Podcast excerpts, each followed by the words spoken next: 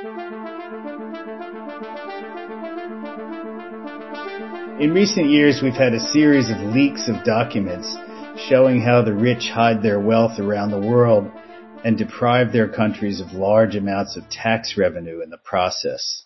First, there was the Panama Papers in 2016 and the Paradise Papers in 2017. And now we've just had the Pandora Papers, another huge leak by the International Consortium of Investigative Journalists. What do these leaks tell us about the way the world really works? Welcome to International Horizons, a podcast of the Ralph Bunche Institute for International Studies that brings scholarly and diplomatic expertise to bear on our understanding of a wide range of international issues. My name is John Torpey, and I'm director of the Ralph Bunche Institute at the Graduate Center of the City University of New York. Katharina Pistor is Edwin B. Parker Professor of Comparative Law at Columbia Law School, where she teaches corporations, comparative law, and law and capitalism. She also serves as a member of the Committee on Global Thought at Columbia. Her research focuses on comparative law and internet and institutional development with special emphasis on corporate governance and financial market development.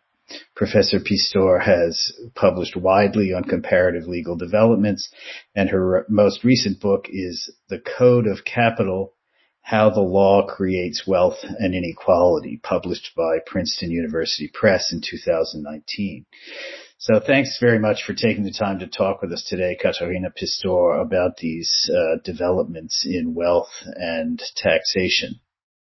Thank you so much for having me. It's a, it's a pleasure to be here. Great to have you. So as I mentioned in the setup, in recent years we've had all these uh, leaks of you know huge caches of documents revealing how you know wealthy people hide their assets, as we say, offshore, at least in other countries, um, in order to avoid paying taxes on them. And it seems to me, at one level, this is hardly news. I mean, the rich always, it seems, take advantage of opportunities to avoid paying taxes. But maybe you could explain to us you know, what we've learned from these uh, document leaks and what they tell us about, as I say, how the how the world really works. So I think it's it's really nothing new that the wealthy are trying to uh, avoid um, paying taxes and sometimes also evade paying taxes. And I think the Paradise Papers and the earlier revelations were in part also about clearly illegal schemes. Um, they might have employed lawyers as well, but not all of what they did was at least from a formal legal point of view um, legal. I think the Pandora Papers, for all their uh, the new information about certain individuals, have had less of an impact than probably did the Paradise Papers, because the quick defense by almost everybody who had been implicated in the Pandora Papers was it was especially to claim it is legal. So what's the problem here? And tax lawyers being interviewed um, in major news outlets also said it's it's it's legal. So so what's really the problem? So in that sense, um, uh, what I think these parad- the, the Pandora Papers are telling us is just the uh, the scope, the number of people, the breadth of people that are using these kind of devices to avoid paying taxes. I mean, Donald Trump famously said that not paying taxes made him smart. To some degree, you sort of say, well, of course. I mean, this is what people with tax lawyers and that sort of thing, that's what they do. Uh, but there, as it happens, there's an, a piece in this morning's New York Times by an editorial board member named Benjamin uh, Appelbaum in which he argues that, you know, paying taxes is really about solidarity. It's about kind of the, uh, foundations in a way of a democratic society that people are making, you know, their fair contribution to the way things uh, are paid for. Uh, could you talk a little bit about that idea? So I think it's a it's a it's a it's a good idea for a democracy. I think we all should um, make sure that the government has some resources and that we share also our burden in terms of providing the government with relevant resources to provide certain services. Um, I, I, would just remind ourselves that, of course, tax evasion and tax avoidance is much older than democracies are. So the rich have done this, you know, for centuries. And um, in our democratic age, we're trying to think about the law, what you can or can not do in different ways, but we really haven't changed fundamentally the legal tools that are available for the rich to continue what they've always been doing. So for them, democracy might just be, you know, another nuisance, sort of the, the moral argument that comes with a democratic argument that, you know, they really have an obligation to pay. It's not just like an autocratic state that is grabbing their assets, but it's actually, uh, you know, everybody is sort of here in a legal community, in a democratic and a polity together, and we should share the burden is sort of just another argument um, that uh, tries to put some burden on them, which they're trying to avoid. I mean, do you see these schemes of tax avoidance uh, as you know particularly bound up with our current sense that you know certainly American democracy is kind of in crisis and that there are real questions about its survival um, that people certainly I never imagined myself asking uh, as I was growing up. Um, you know, is this part of the crisis that we're having?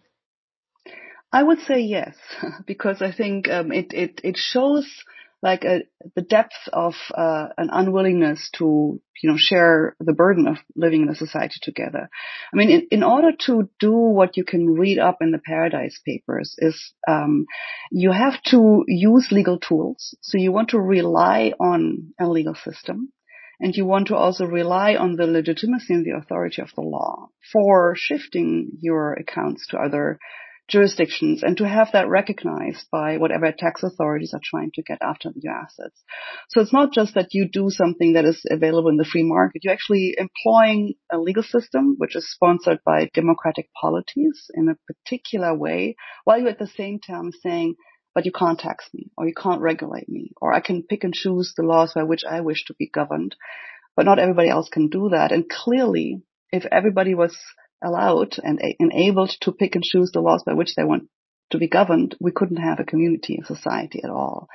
So some who have the resources to do this pick and choose and they avoid everything and, and even think that they're terribly smart, but they clearly have no sense of solidarity or responsibility. So I've already mentioned that uh, Donald Trump was one of these people, as we discovered in the course of various in- investigations. Um, but I wonder whether that isn't, in fact, partially a source of his appeal to his supporters. Um, that you know, they see him precisely as this successful businessman and what successful businessmen do is, you know, avoid paying taxes. I mean, does that seem right to you? And, you know, does it tell us anything about populist, uh, politicians elsewhere? I mean, you're in Germany. Uh, you know, maybe not necessarily in Germany. This might make somebody popular, but maybe in Hungary it does. I don't know. So I think there's a combination of several factors. Um, um, I'm not sure, you know, that uh, too many would really agree that uh, non, not paying taxes or evading taxes with very sophisticated schemes is just okay. Um, with Trump, I think it's a combination of the tax avoidance schemes is also the way he has basically, um, you know, just stuck it to his creditors more generally, also private creditors. You know, he went through bankruptcy several times and basically showed that you can actually, as a debtor, you can, you know, can, you can be a, a king of debt and, and you won't be caught out by either private creditors or tax authorities. And I think one has to read this in the context, especially in the United States, of a country where many people are deeply in debt and can't get out and seeing somebody who just says, you know, just, just, just, you know, just get around it. You can, and you can get around it if you're smart enough, like I am, is, has a certain appeal. But I think the background story to that is a complicated one. It's one where, you know, people are just out on their own and they're trying to, you know, take the system for a ride and take others for a ride so that they can get a little bit ahead of others. And I think the appeal that Trump ha- has, I think gives me a sense of the lack of credibility our political and legal system has. So this goes back to what you just said. You know, the democratic democracy is in crisis, and and and these are symptoms of a crisis, of a lack of trust in the institutions, and, and a lack of trust in our fellow citizens that they do the right thing, as we are trying to do as well. Right. You know, beyond Trump, uh, I'm sort of curious whether there were names that popped up in any of the, these leaks that, you know, sort of surprised you. I mean, I glanced through the list of names that were mentioned in the Pandora Papers and came across, I think it was the Pandora Papers anyway, uh, and came across the names of Cherie and Tony Blair. Uh, mm-hmm. Tony Blair, famously, uh, prior Prime Minister of, uh, the UK, uh, in the Labour Party, no less. Uh, any surprising names that you came across? Well, I think of Blair stood out to me as well. It's basically it's the U two move, move um, moment, right? Not the Me Too moment, but the U two moment. So you too, Mr. Blair, you too are availing yourself of the tools that are typically available for the rich and famous in this world, and you have no um, shame to do the same thing, even if you are the former labor leader and you're still trying to portray yourself as a progressive. I think that's that's probably the you know I think I said earlier um, so the breadth of the problem, how many people just as a, just a normal thing, you just avail yourself of these devices and the defense is the same. It's even not even shameful anymore to do this, which is it's legal. So we just buy a company, we buy the shares of the company rather than the asset itself and thereby avoid real estate taxes. And, you know, everybody's doing it. We're doing it too. And I think we, what we're seeing here is an erosion of also of moral standards of how far you push it and an erosion also of the sense that, you know, law you can always bend and mold and do all kinds of things. There's always the formalistic reading of a law and there's a more normative reading of the law. And if you push the form, you can just leave the morals and the norms behind. And, and that, you know, people who have had this sort of high level, you know, appeal of doing something for labor and for the people otherwise left behind just are part of that, you know, it's like, yeah, you too, Mr. Blair. So it is. Uh, interesting permutation of Me Too. Um, in any case, um, I, I, wonder if you could talk a little bit about, you know, the consequences of these schemes for the countries that lose the income. I mean, I think Emmanuel Saez, this uh, economist at Berkeley, uh, has estimated that it's many trillions of dollars that countries forego on the basis of these schemes. I mean, could you talk a little bit, bit about the impact of these schemes on the countries that uh, lose out the the tax revenue? So I think the numbers are really difficult to pin down. So you get different estimates, right? Sort of, um, some say it's in the 400 billion, others, you know, say it might be trillions. The truth, of course, is that we don't know everything, even with all the leaks that have happened and all the investigative journalists trying to find out how much it really is and who was involved. We're just getting what we are getting through the leaks and we have no clear idea how deep it is. So it might be somewhere in the, you know, between 500 billion and going into the trillion. Um, and, and of course, this is, you know, when you just think how you could translate this into public services that could be provided, health services, vaccines that you could buy, you know, nurses that you could hire. It's quite a sum of money. You know, in, in, in the scheme of the U.S. federal budget, it might not sort of stand out as a huge, huge number, but it's substantial money and money that is very often cut from social services and thereby also discredits very often what the government actually does for the people. The government does less and less for the people because it's saving, you know, it has sort of overextended itself in COVID. Now we're cutting back. Austerity is looming in the background. At the same time, we're seeing that the richest people plus those who are sufficiently sophisticated or have law- lawyers on their side to do this are also trying to get um, away from the obligations that they owe to others. And so I think maybe more than just the money itself. I think it's really the the erosion of trust in systems. It's the delegitimization of of state authority and solidarity amongst people that I find uh, most deeply problematic because it's really eroding our sense of um, uh, democratic community. Right. So you know, these this series of leaks has uh, told us a lot about how wealthy individuals hide their assets. Um, but we've also recently seen a big deal that came together through the OECD and very much was promoted at the behest of the United States, a 100, 136 country deal that sets a minimum 15% global corporate tax tax rate and empowers governments to tax multinational companies such as Amazon and Facebook in the countries where their goods or services are sold, regardless of whether or not the company has a physical presence there. Now, the deal has certainly had its critics, so I wonder what you think of the deal. So I think my first reaction to the deal coming through is that I was positively inclined because I think it's a good sign that countries got together and agreed some new principles for international taxation. So the principle for international taxation that we lived by or still live by until all these, um, you know, um, arrangements have been ratified or implemented by different countries, is um, our tax principles we developed a century ago. And a century ago, everybody agreed that you have to have a physical footprint in the country so that the country can levy taxes on you. And that's an old-fashioned world, right? That's really where people, if they did some transnational activities, they would actually move physically in some way. They would have a plant there. They would have people on the ground. And that was the precondition essentially for taxing. But in our digital age, that's of course foolish to hold on to physical footprints. So the idea that you say we will tax you when you actually are making money on our customers who live in this country is sort of a new way of thinking about international taxation. I think that's important. It's a positive step in the right direction.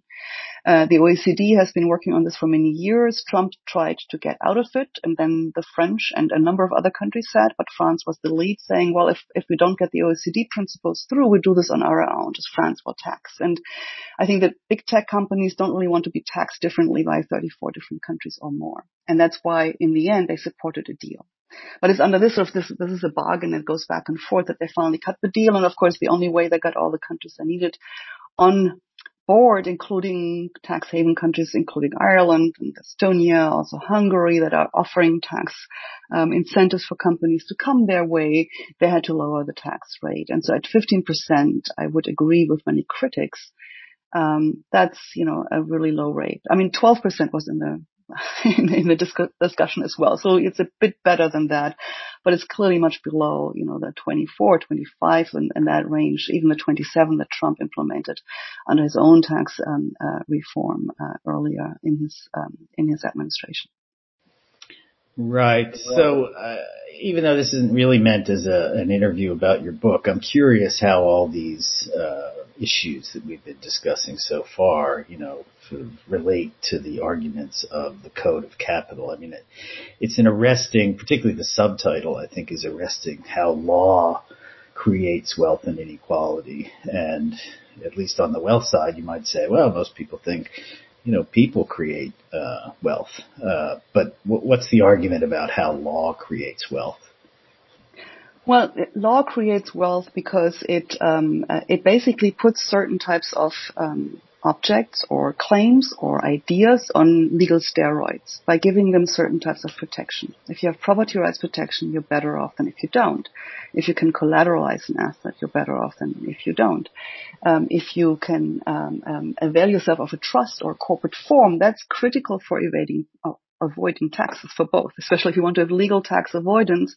What you do is you take what I call the modules of the Code of Capital, certain legal devices such, such as a trust or corporate form, because you can shift assets behind a different legal veil. You can separate your assets and put them into different legal persons because we can create legal persons and you can create multiple legal persons and you can shift different assets to them and back and forth into the jurisdiction where you have the best tax treatment for them.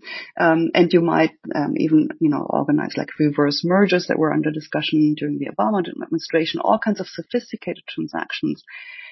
For these transactions, you use what I call the modules of the code of capital. These are legal devices that allow you to avoid responsibility, liability, to arbitrage the legal system while still using its power to create private wealth. So it's the same argument that I might, made, made earlier. You need the law, you need the backing of the state to do a legal scheme that is in principle formalistically legally and therefore legal and therefore also enforceable, right? But at the same time, you're saying, but we don't want the state to come after us and impose taxes or impose regulations. So you want to have the cake and eat it too. And the Code of Capital tells you exactly how this is done.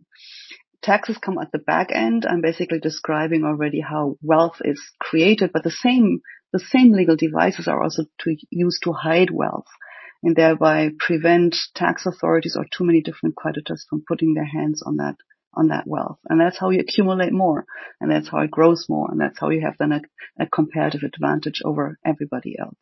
So what about the inequality side of things? I mean, you can sort of see from what you've said uh, how that might happen, but you know, that's an even bigger claim, it seems to me, that law creates inequality since after all, isn't law supposed to be the same for everybody?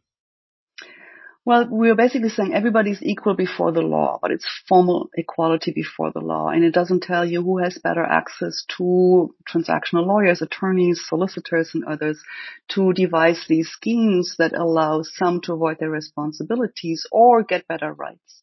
And if you have better rights, the legal system will not look further and simply enforce them. And you might actually have, you know, substance-wise, normatively not a much better claim, but you just have the legal tools to code them in such a way that you have a stronger claim. And at the back end, those, you know, who are on the inequality front, they just don't have the same access to the lawyers. They might not have the resources to even make it worth their while. So if you want to use these tax avoidance schemes that we're talking about in the Pandora paper, you must have tens of millions of dollars to make it really worth your while. Before that, you just pay your share. you always pay your share, right? And uh, and that's sort of where then uh, income levels also diverge because if you can't, some can avoid, and the richer, more resource wealthy people can avoid taxes in this fashion. Everybody else has to pay. Then you can't ever catch up, right? The divergence increases over time. Yeah, you say uh, in the opening pages of the book that uh, the whole thing really came to you know your mind in a way by as a result of the 2008 financial crisis, and obviously that was a sort of watershed event when, as you say, the world economy was sort of hurtling towards disaster, towards the abyss, and um, you know we've been living with the consequences of that. Uh, that disaster for a long time. Um, I, I, wonder whether, I mean, first of all, the question in, in, a way is about politics. I mean, yes, these things get codified in law, but before that, in a certain sense, there's a political uh, process that plays out that results in these laws. And, you know, and then of course there was a lot of, uh, unhappiness at the time about, you know, bankers being able to keep their houses in the Hamptons while lots of ordinary people lost their, their shirts and their houses. Uh, and I guess I wonder, you know, uh, whether you see it that way, uh, in fact, and to what extent you think we're in a different political climate maybe now. So I think the first thing I would like to clarify is that um, the way the, the, institutions that I describe as the modules of the Code of Capital precede democracy. Uh, they're part of the common law, um, and uh, they actually have a feudal background and have never been changed. So there's what, if you like, there's a kind of a shadow legal system, but it's not actually shadowy. It's, it's central to our private um, uh, law system and it's central to our market economy. But they have always been um, uh, they always evolved outside much of the pol- political political intervention. Um, the the federal system in the United States doesn't even have jurisdiction over these things. They have them at the state level. They could intervene sometimes, but they rarely actually touch these institutions. They're almost treated like holy cows that you don't touch. We regulate sometimes. So we're trying to push back the effects of using these institutions through regulators and administrative means, etc. Sometimes also through taxation, doing some redistribution. But we don't touch the very source of wealth, and and, and that's out there, and that hasn't changed after the 2008 crisis. The same mechanisms that were used to create fancy derivatives during the crisis have morphed and are now being applied to other types of assets. We're doing this now for ordinary corporations, not only for financial intermediaries. We're just flipping some of the strategies so we can get around the last regulations. But fundamentally, the system that I describe in the book has not changed after 2008. And, and again, I think the reason for that is that people still treat the institutions of private law as sacrosanct and that there has to be private autonomy. People should be able to pick and choose. But the, the result of that necessarily is something that we read then about in the Pandora papers because these are the tools that they use to get around local tax rules and shift their assets to the Caymans or Jersey or Cyprus or Ireland or, or whatever jurisdiction you're talking about. Interesting. So, um, I mean, one of the things that uh, happened after 2008 was that banks were required to have more assets, you know, on hand. Uh, they couldn't play around with them as much as they had been doing before 2008. I mean, and my sense is that that has also sort of gradually eroded over time. I mean, are you worried that the, those kinds of that there are lots of sort of unsecured, uh, uncollateralized uh, assets are floating around out there and that we could be in trouble for another kind of 2008 experience? So I think that, that the banks have been, have been made forcefully more resilient through the mm-hmm. regulations that you described, having just more assets on hand, basically to, to have a buffer if things go wrong. And so we have regulated the banks, but the, the tools that they use that they could embrace much more readily earlier are used now by spin-offs from these banks. They had they sold many of the operations that did this in-house. They're now doing it on the market. You see sort of in fintech, new kind of vulnerabilities coming about. So the entire what we call the shadow banking system the banks, the official banks were deeply implicated in participating in the shadow banking system. They had to clean up their balance sheets a little bit. They're still funding them indirectly, but they're creating enough protection so that the banks won't falter. And beyond the banks, most regulators says, well, that doesn't matter really because uh, there are no depositors. And so we don't have to worry about them losing money and the other investors should just know what they're doing. But at the same time, they have basically, they're tolerating and legitimizing the very machine, the very tools that allow you to create private wealth with a social resource called law. So that's continuing. And I think it also, it's not only that it continues to create inequality, it also creates vulnerability in sectors where we just don't even see it yet. And we don't understand because we don't have disclosure and transparency what the spillover effect might be, even for banks who might have exposed themselves more to some risks, um, and therefore might be more vulnerable than we can currently see. But I think in general, there has been an improvement for the banks, but not for the financial system as such. Right. So what maybe I could ask you what, you know, reform do you think is most important and urgent uh, for us to undertake right now? So I do think that we should, and this goes back to the tax issue, that we should have, you know, um, more thoughts about whether or not we recognize a legal entity that claims to be a corporation that is in the Cayman Island. It's just a shell company. Everybody knows it's a shell company. It has the same board of director like everybody, every other company in this jurisdiction. The same, no employees, nothing. Everybody knows it's a shell. Why do we recognize this in law? We should not. We should just cut through and say, well, who's your parent? And who's the parent of that parent? And we tax you. So that requires a little bit more investigation, but I think we are legitimizing these structures because we, we are saying that's just fine. You can abuse the corporate form for this purpose and we still do as if you, you know, operated a real company, uh, which they're not. And what sort of uh, reforms do you think would make a difference? You know, there's the, the inequality part of your subtitle, at least, um, and which obviously is a big problem out there in the world, and it seems to be driving a lot of politics these days. Um, I wonder, you know, what kind of reform do you think might be made that would, you know, make a difference in reducing the levels of inequality that we've been facing for the last 40 years? Yeah. So I think one is, of course, that is you're trying to stop um, helping the wealthy to create even more wealth. That's sort of that's that's what I've been talking up, um, about so far. I think more generally we have to make sure that um, also smaller and medium-sized enterprises have can avail themselves of legal devices that protect them against financial downturns. Um, there are just still too many partnerships where they don't have a limited liability privilege to protect themselves from a downturn. You have to think about how to restructure debt for companies for um, who did not default because of their own fault. So I think we have a huge issue coming up in, you know, in the aftermath of the COVID crisis to think about how to restructure debt for small, medium-sized enterprises and, and, and families. And, and we have basically postponed it and kicked the can down the road because we say we're just doing moratoria, eviction moratoria, debt collection moratoria. But the reckoning will still come. And I think on that front, we really have to think about how to clean up their balance sheets too, as we cleaned up the balance sheets of the banks in the 2008 crisis. And the balance, you know, the banks have been implicated. They did what they did. And many others are being caught in a storm that they don't, can't control.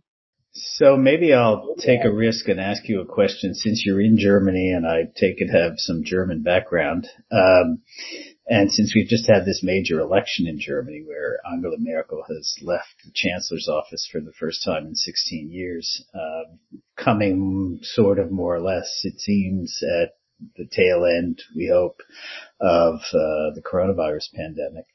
Um, you know, how have these issues affected Germany? How has Angela Merkel dealt with them? What kind of, you know, inequality problems uh, of the kind that you're talking about linger uh, after her departure?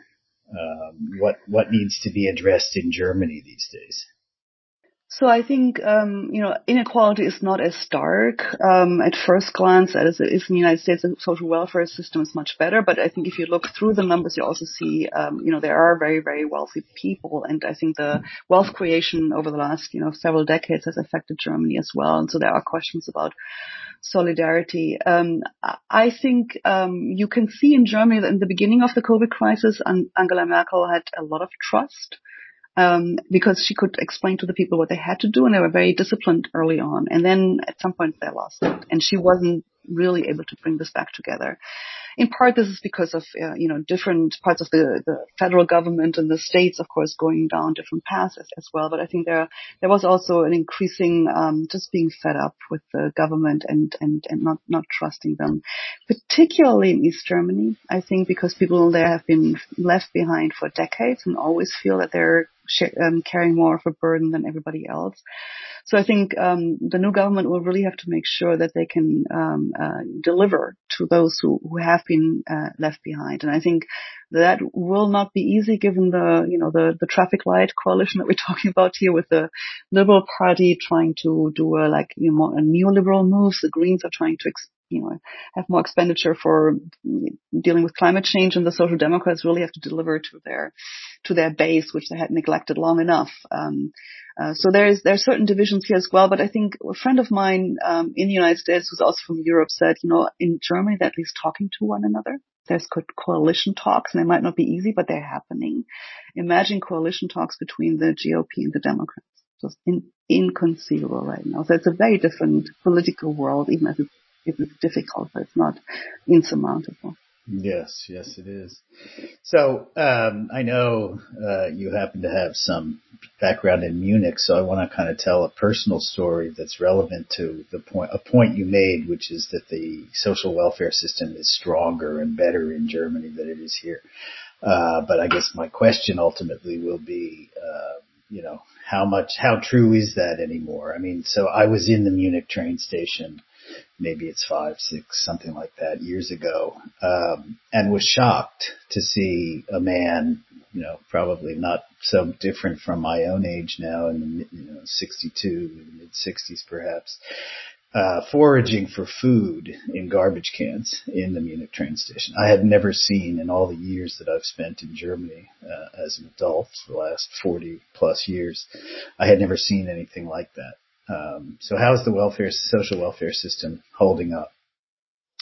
So it has been cut back um, under these Hartz reforms in the early 2000s. So there's less to go around. I think one also has to add to that that the influx of refugees um, has meant that sort of the you know these these these pieces of the pie that are available for people who need help um, have to be shared by more. So the available of even just housing, etc., has become more complicated, more expensive, etc. So I think that and that creates, of course, also uh, resistance and and uh, anger amongst many Germans who now have to share with with people who are coming in. So I think there's there's much less, but I know um, quite a few people, refugees, both who came from Syria. I also know a number of German welfare recipients. They all still have a roof above their head. So there, there are, there are of course um, homeless. I don't want to deny that. There are also very often um, people who are sick and who um, uh, don't know how to work the system to get what they need because you have to go through an enormous bureaucracy to make the welfare system work to you